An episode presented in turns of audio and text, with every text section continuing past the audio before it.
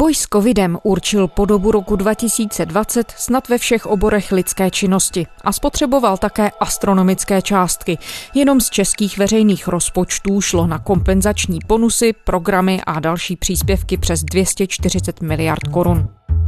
Koronavirová krize decimuje celá odvětví. Jedním z těch, kdo pocítili dopady obzvlášť citelně, jsou divadla. I mezi nimi se ale objevují zajímavé příběhy, kdy se z krize podařilo vykřesat příležitost. Například Ostravské divadlo Mír, jako jedno z mála zcela soukromých divadel v republice, obě koronavirové vlny přežilo a dokonce nabralo nové diváky, přestože je jeho výhradním příjmem vstupné. Jak se mu to povedlo? Je pondělí 28. prosince. Tady je Lenka Kabrhelová a Vinohradská 12. Spravodajský podcast Českého rozhlasu. Albert Čuba je zakladatelem a producentem Ostravského divadla Mír. Dobrý den. Dobrý den, zdravím.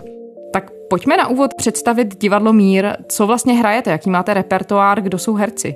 Divadlo Mír se zaměřuje především na komediální žánr a pokud hrajeme něco vážnějšího, tak jsou to skutečně výjimky, v podstatě byla jenom jedna za dobu existence divadla, takže se snažíme diváka bavit, diváka rozesmát a to je takový hlavní proud toho našeho divadla.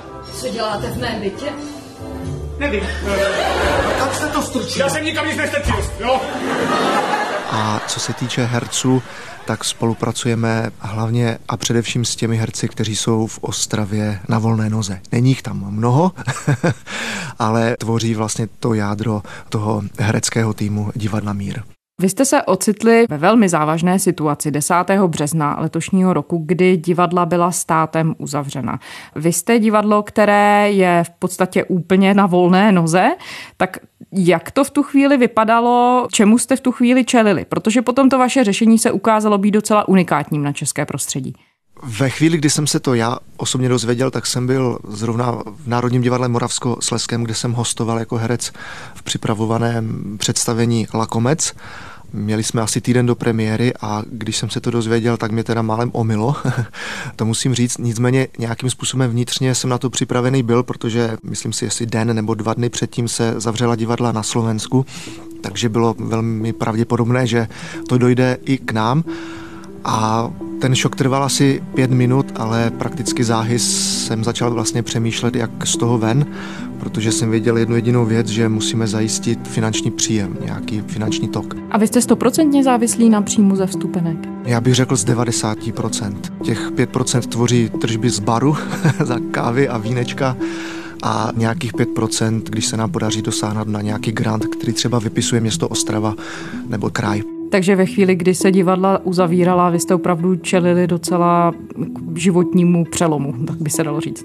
Přesně tak, to byl velký problém, protože první finanční problém byl ten, že samozřejmě se museli vracet vstupné, i když jsme nějakou dobu čekali, že se třeba budou dělat nějaká náhradní představení, ale nakonec jsme se rozhodli vlastně veškeré vstupné vrátit a byla to částka přes milion korun, což byla pro malé soukromé divadlo opravdu velká částka a nebylo to dobré. A navíc veškeré výdaje, které v rámci divadla máme na zaměstnance, kterých pravda nemáme hodně, ale musí se platit úvěr, tak tyto náklady samozřejmě byly a nebylo to úplně ideální. No.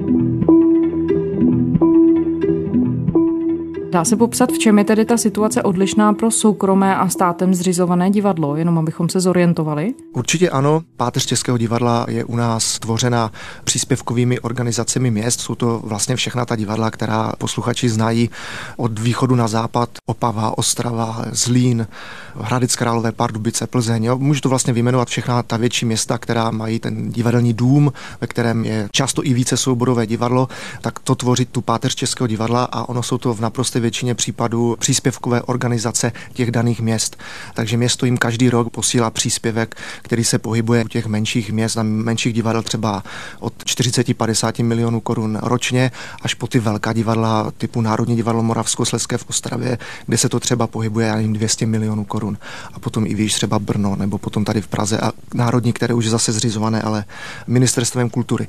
Takže tyto divadla byly v té situaci, že samozřejmě přišly o tržby ze vstupného, nicméně nicméně ty tvoří třeba 20% toho jejich rozpočtu a zbytek je ten příspěvek toho zřizovatele.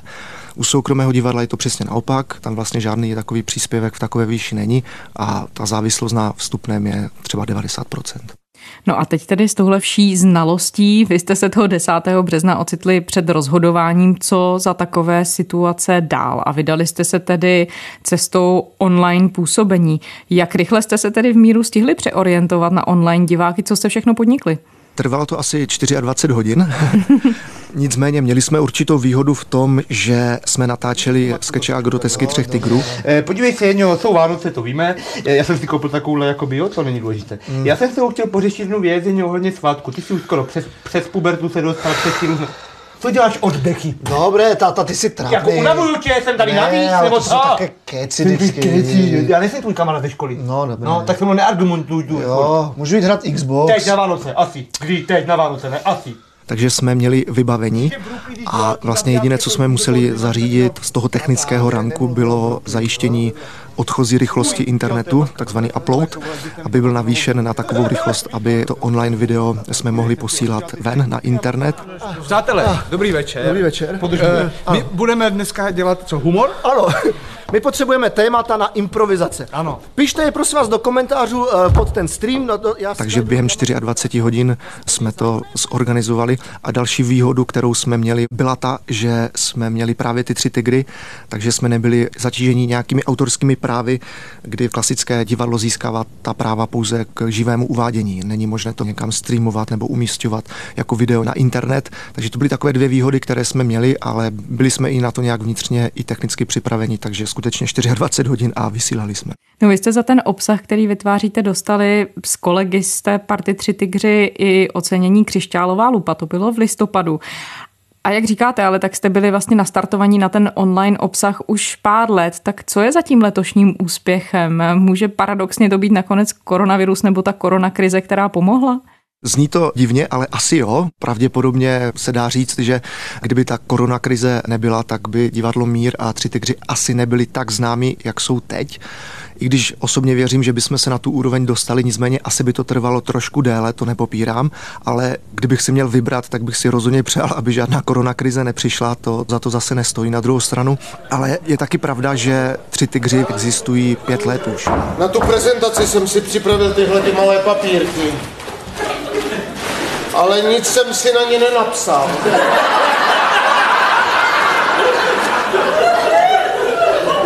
Kamile, to je celkem zásadní problém, běž psát. My jsme pravidelně jednoměsíčně hráli pro živé publikum, kde jsme improvizovali a ty zkušenosti se vlastně jenom zúročily. Já na ty poznámky kašlu. Budu mluvit jenom tak z hlavy. Dobře, Kamile. Já si napíšu poznámku. Takže je fakt, že jsme nezačínali z nuly, což si myslím, že je velmi důležité, že jsme měli na čem stavět, měli jsme už nějaký základní okruh fanoušků a diváků, takže celá ta situace to skutečně jenom akcelerovala, ale to, že jsme nezačínali z nuly, tak má velký význam na tom, kde teď divadlo Mír a Tři tygři jsou. Vy jste ale zároveň museli přispěchat s řadou technologických kreativních řešení, co se týče třeba zrovna vybírání vstupného, vy jste ho nazvali jako takzvané vkukné. Kolik se vám podařilo, jestli se můžu zeptat, získat peněz, pokryje to vaše působení? Není to tajemství, my jsme to zveřejnili už v tom březnu, kdy během toho prvního měsíce se nám podařilo touto cestou získat nějakých 690 tisíc korun plus minus pár tisícovek. Potom to v čase klesalo. Je to velká částka, věřím, že to je možná jedna z nejvyšších částek, která v podobném ohledu se podařila naschromáždit v té situaci. My jsme se rozhodli, přátelé, navázat na takovou tradici komediantů, protože my jsme pokračovatelé komedie, komediantů a trubadůrů a truvéru a minesengru a všech těchto lidí, kteří, kteří prostě komediansky bavili na ulicích a potom přišli s kloboučkem. Řekli, jestli chcete, můžete nám přispět do kloboučku. Taky máme klobouček, máme samozřejmě klobouček virtuální, máme klobouček digitální, existuje tady něco jako QR, které se mi tady zjeví. Je to QR kód, je to úplně jednoduché, je to prosté, je to na vás, můžete poslat 25 korun, 50 korun, 50 tisíc korun, i milion, jako nám to vadit nebude, samozřejmě pokud a ty náklady v tu chvíli to pokrylo. Ty náklady se samozřejmě nevyrovnaly příjmům ze vstupného, to ne, nicméně nebyly tam zase náklady na realizaci těch představení. Takže na to, co jsme dělali v tu dobu a v tu chvíli, tak ty prostředky stačily. To znamená, my jsme byli schopni utáhnout úvěry, utáhnout zaměstnance, plus ještě vyplácet herce, kteří najednou v tu chvíli nemohli hrát pro živé publikum. A právě jsme se rozhodli jít tou cestou toho vkukného a tou nejjednodušší možnou cestou toho QR kódu, který jenom usnadnil vyplnění čísla účtu našeho divadla přímo v bankovní aplikaci a nechtěli jsme jít právě přes nějakého prostředníka, přes nějakou třetí stranu, kde by ty peníze protékaly. Přišlo nám to zbytečně složité, když ty moderní technologie nám to umožňují takhle zjednodušit. Jak moc je to pro vás jako pro divadelníka a tvůrce zlom v tom, že musíte přemýšlet vlastně také o jiných věcech. Já jsem zmiňovala, že jste producent, takže vy se samozřejmě produkčním otázkám věnujete, ale tohle je ještě, zdá se, úplně další úroveň. Bylo to náročné se zorientovat a vymyslet třeba ty nejlepší a nejefektivnější online prostředky, které budou fungovat právě pro vás? Musím upřímně říct, a ne, že bych se chtěl chválit, ale vlastně nebylo to nějak těžké a složité, protože já jsem tak jako nějak, jak se říká, široce, široce rozkročen a já jsem měl třeba nějakou malou firmičku na audiovizuální tvorbu někdy od roku 2009. Takže já jsem se plus minus orientoval a asi se nedá říct, že to je nějaký obecný fakt. Asi kolegové z jiných divadel jsou na tom jinak, ale v mém konkrétním případě to bylo trošku opravdu zjednodušené tím, že jsem tu orientaci v těch technologiích i v tom, jak ty věci zorganizovat měl a to taky samozřejmě hrozně pomohlo, takže ono se to tak nějak jako setkalo všechno. A myslíte, že se ukazuje, že vlastně i v tuhle chvíli tedy práce divadel obecně, teď odhlédnu to od koronakrize, že prostě tím směrem se ubírá, že je prostě potřeba se orientovat ve věcech přístupu novodobého k těm fanouškům, divákům, těm, kdo vás sledují? Asi jo, myslím si, že to tak je. Kdybychom se o tom bavili třeba v lednu tohoto roku, tak by třeba kolegové z divadel nad tím vrtěli hlavou, ale asi i oni dnes už uznávají, že taková nějaká cesta je na místě, protože divadlo je vizuální umění a to video je konec konců jenom další cesta, jak odvyprávět divadelní příběh. A my tomu říkáme takový odsun od toho klasického dřevěného jeviště na jeviště digitální a jsou to jenom jiné výrazové prostředky, jak vyprávět nějaký příběh. Takže určitě je tady ta možnost, že i divadla se mohou na tuto cestu vydat a taky se rozkročit do toho online prostoru, to určitě jo.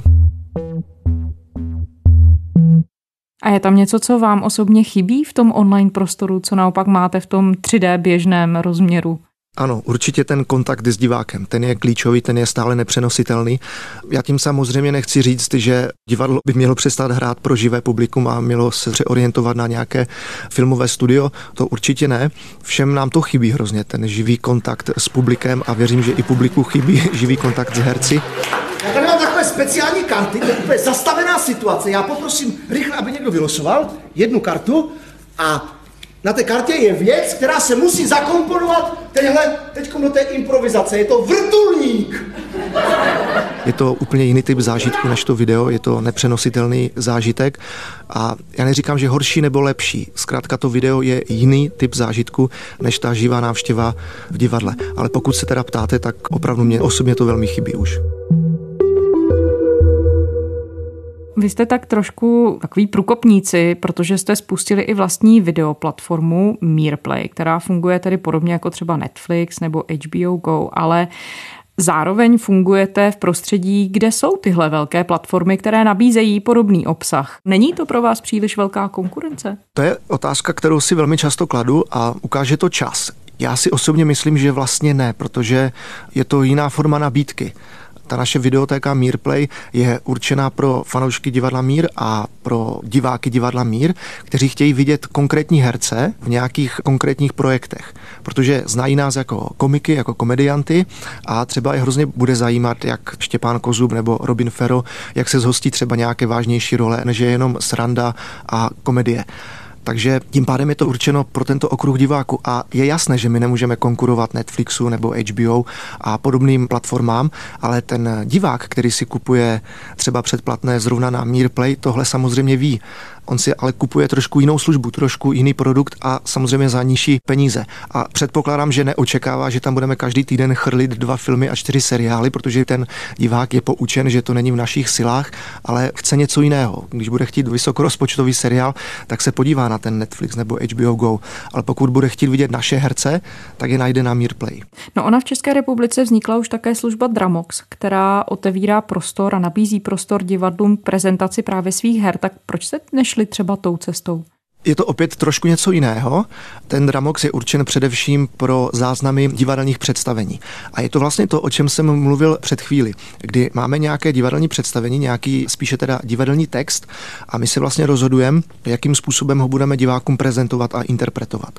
A pokud se rozhodneme, že ho budeme prezentovat a interpretovat pro živé publikum a všechno tomu přizpůsobíme, tak když potom do hlediště postavíme kamery a to, co bylo tvořeno pro živé publikum na jevišti s jevištními technologiemi, my v uvozovkách jenom nasnímáme, tak je to vlastně zážitek, který je posunut úplně někam jinam ale my na Mirplay se budeme soustředit na to, že vezmeme divadelní text a už od začátku ho budeme připravovat pro objektivy kamer. To znamená, i ty vyprávěcí a ty výrazové prostředky budou přímo přizpůsobeny tomu, že my budeme vědět, že je bude sledovat divák na obrazovce a nebude sedět v hledišti. A stejně tak se tam spíše budeme soustředit na filmy a seriály toho klasického typu a klasického ražení. A záznam jako divadelního klasického představení bude jenom drobný doplněk tohoto Mirplay. Proto jsme nešli na Dramox a tím taky trošku naznačujeme, myslím, že Dramox je zase trošku jiný typ služby než třeba právě Mirplay. Vy jste zmiňoval, že už vám chodí to živé představení, kdy diváci přicházejí do hlediště a vy máte s nimi živý kontakt. Když tedy teď v tuhle chvíli chodíte vy naopak za diváky domů prostřednictvím těch obrazovek na počítačích, tabletech, mobilních telefonech, nebojíte se, že to už zůstane, že se diváci už potom nebudou chtít vracet do divadla? Vlastně nebojím. Strach není dobrý pocit, ono to pak člověka svazuje a i z těch ohlasů, které se k nám dostanou pomocí různých sociálních sítí, tak obecně asi lidé spíš už sami touží potom do toho divadla jít a velmi často nám píšou, až se otevřou divadla, tak my přijedeme tady z Chebu, abychom, abychom vás mohli vidět naživo. Takže Úplně se toho asi nebojím. Myslím si, že až se ta situace vyvrbí a uklidní a divadla se otevřou, tak se diváci vrátí, ale nevím v jakém počtu, nevím, zda do všech divadel ve stejném počtu, to už ukáže ten čas, ale strach nemám. A myslíte, že se v složení vašich diváků změní, když to takhle vidíte z těch reakcí, které k vám přicházejí v online světě?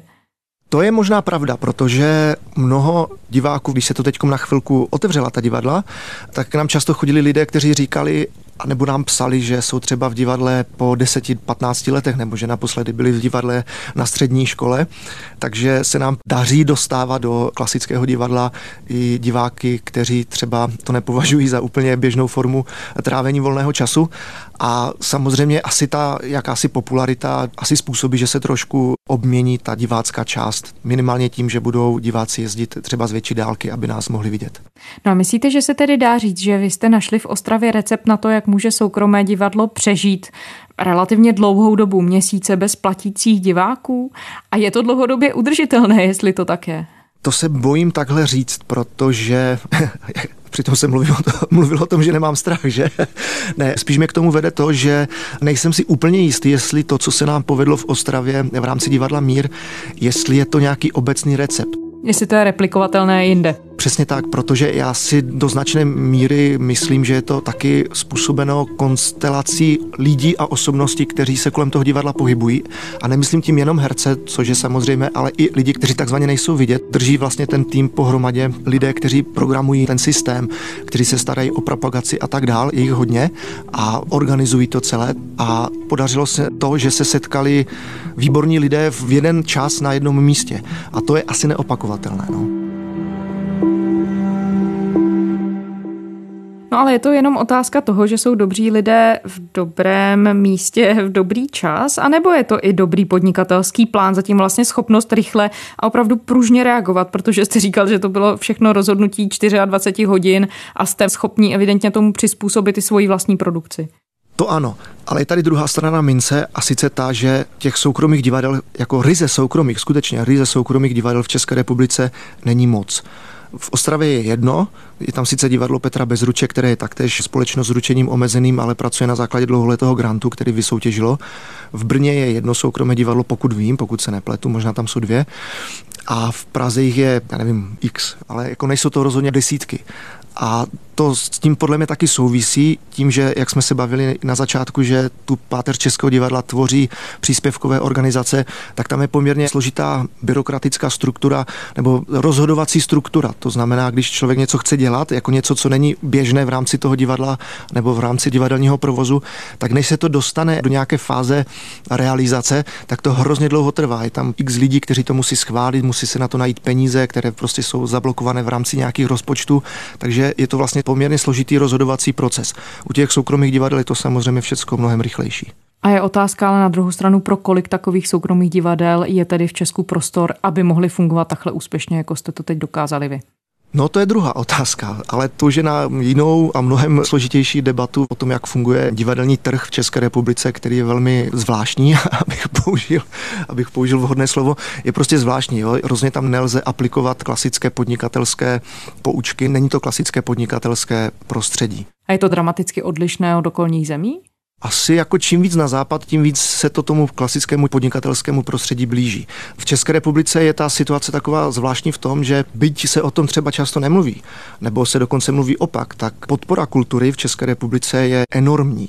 My můžeme být hrdí na to, jakou má kultura obecně, a teď se nebavím jenom o divadlech, ale obecně, jakou tady má podporu, finanční i lidskou. A je to velmi silné. Ale, a je tady zase ta druhá strana mince, ta podpora je tak masivní, že pak, když přijde subjekt, nějaký člověk nebo nějaká firma, která si řekne, já bych chtěl v tom oboru soukromě podnikat a nechci být závislý na grantech a dotacích, tak téměř nemá šanci. Ono to bez toho téměř nejde, protože když byste chtěli získat úvěr na to, že si zrekonstruujete divadlo, tak přijdete do banky, budete chtít úvěr, banka po vás bude chtít nějaký rozbor konkurence a zjistí, že v tom daném městě je konkurence, která získává třeba 350 milionů korun v součtu podpory a ta banka se vás zeptá, jestli to získáte taky. A vy řeknete, ne, já nechci, jo, já chci prostě jet sám na sebe.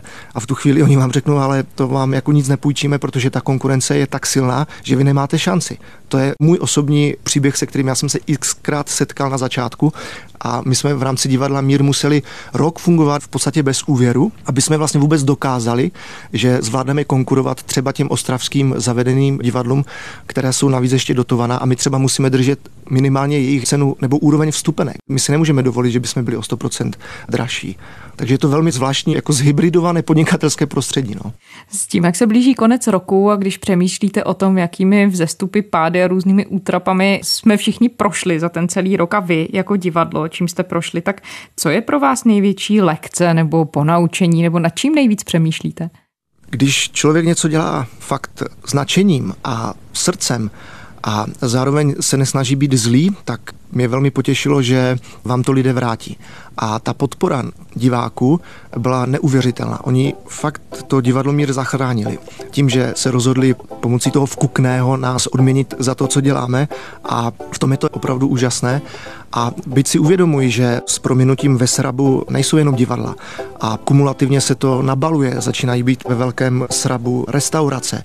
Teď určitě čekají těžké měsíce provozovatele vleků a veškerých zařízení, které jsou navázané na lyžaře, na ten zimní průmysl tak je jasné, že ta podpora těch lidí už bude vlastně klesat, protože když jsou zavřená jenom divadla, tak je jasné, že má člověk tendenci pomoct těm divadlům, ale najednou skutečně jsou v problémech téměř všichni tak už jsme se necítili komfortně v tom smyslu, že jsme říkali lidem, hele, pomožte nám, pomožte nám, pomožte nám. Už to vlastně najednou nebylo dobré. Proto jsme taky vytvořili ten Mirplay, kde už je vlastně ten standardní vztah, my něco nabízíme a vy si toho můžete koupit, pokud chcete. Už vlastně my chceme upustit od toho dobrovolného přispívání, protože si uvědomujeme to, že je tady prostě mnohem více subjektů, které mají problémy. Ale to je vlastně takové velké pohlazení na celkové té situaci, že nás ti lidi podrželi a že se to zkrátka dá zvládnout, pokud člověk nepropadne nějaké depresi. Albert Čuba, zakladatel a producent Ostravského divadla Mír. Děkujeme za rozhovor. Děkuji za pozvání a držte se. Vy taky, díky. Hodně štěstí do nového roku. Nápodobně, nápodobně všem. díky.